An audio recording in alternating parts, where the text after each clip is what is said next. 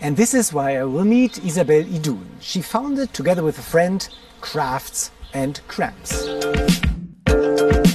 Isabel Idun studied arts journalism and management. She's also an artist in her own right, and since 2017, she's made menstruation a central theme of her work.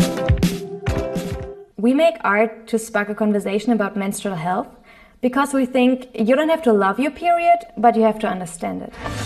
Can you give us an update about the taboos concerning menstruation? Yeah, even today, 2019, in Germany, um, the taboo about menstruation is all around us, um, I would say. Um, because, well, you see it, the first thing is like we don't talk about it. Um, it's not just a topic that can be discussed, it is shameful, it, is, it has to be a secret. There are a lot of um, acronyms, um, like Shark Week, for instance. Like you don't want to say the actual "I have my period" or "someone has their period," um, and that um, well, that's on like a societal level. Also on a personal level, um, still a, lot of um, parents don't even discuss it with their children. which means the kids don't really have the knowledge or um, the resources to take care of it when they start their period. But how did you get the idea to do something against it? It really started as a personal thing for us. I um, I painted a painting with a lot of different bodies and um, blood um, with just um, watercolor, and it was not a um, political stand or not um, i didn't want to make a point it was just something i did and then one of my friends um, who also menstruates herself was so offended by it. Um, and she really, um, yeah, just got really defensive too. She's like, well, this is just disgusting. Like, why would you do this? And I thought it's like, wow, if even in my um, smaller circle or inner circle of friends, it's such a huge taboo, then maybe it's something we need to talk about more. And why do you think that this is so important? I mean, some people may say that this, there are more pressing issues in the world yes, there are probably a lot of um, pressing issues in the world, but I think that's not how the world works. Like we don't um, make a list, start with the most important issue, and then work our way down.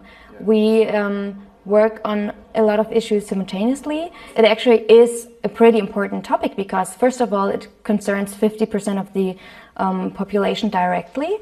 And also, this taboo really has an effect on, on people. So, you offer workshops on this topic. I'm a man, I'm, I'm, not menstruating. Can I visit your workshop as well? We do a lot of creative um, workshops. We call it crafty nights, but it's um, I think it's a very um, open concept. It's not a very intense workshop where it's like a front learning thing.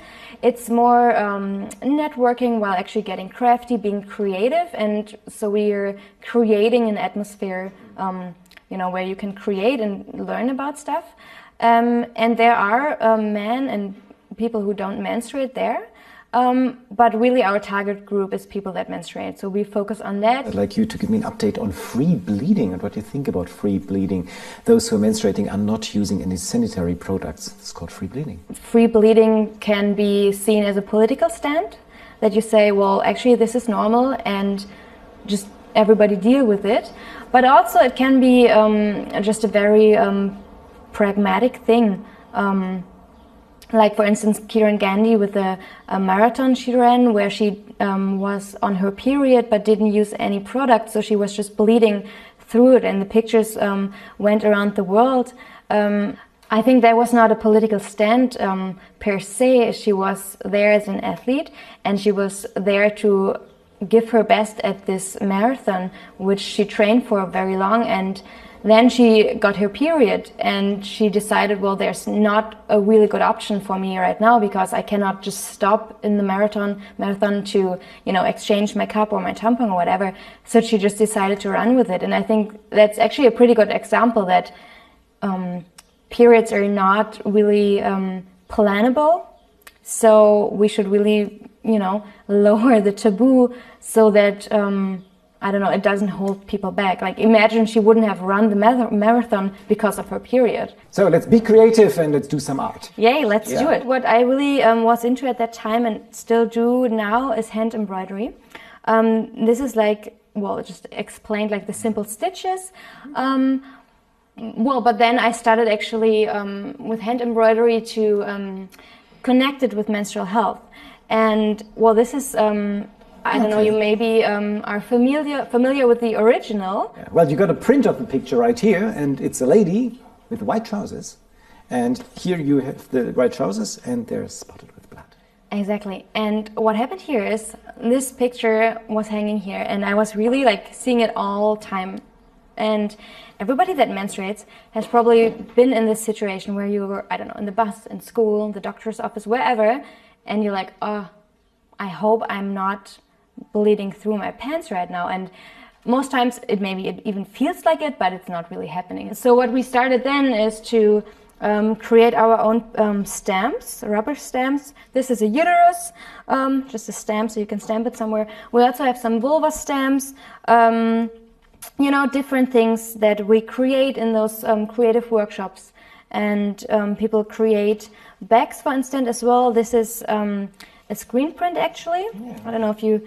Um, Why is toilet paper free in public restrooms, but tampons and pads aren't? So this is a political statement, actually. It is, yeah, and it's like, well, like it shouldn't be a political statement, but it is because you know it actually raises the question, yeah, why is that? Like, I mean, in really any like public space where there's a public toilet or places where you need to be, um, there I think should be accessible menstrual products. Well, yeah, and, and other bags here, like, yeah.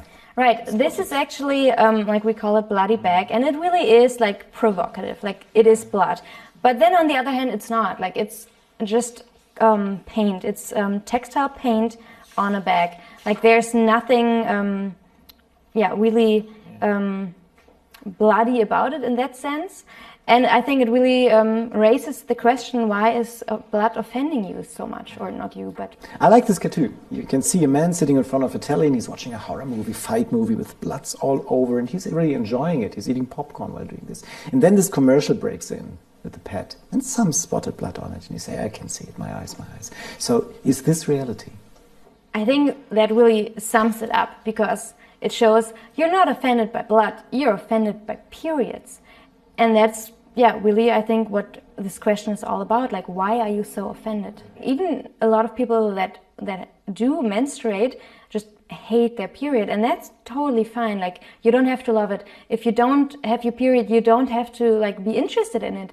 But people that do menstruate need the knowledge, they need the resources to take care of it, to understand what's happening. Well, so I will now do my first print. Right. So this is um, a stamp we carved out of. Um, we, this is a ch- stamp we carved out. It's um, tampons. Yeah. Here you have different I will use colors. red yeah, because it's, very yeah. good. Red is the yeah, color of wise blood. choice. Yeah. Wise choice. Yeah, you can really So- get in there too. Yeah, it's really? like just to make it like Ah, okay, it's enough. It's enough. Okay. Now just press it on here. Right, and then you put pressure on it. Sure. Like this. Yeah, perfect. It's like your first menstrual project. Oh yeah, it is. Oh, it's not that bad actually. Yeah, good job. It's a good job. It's a print of tampons.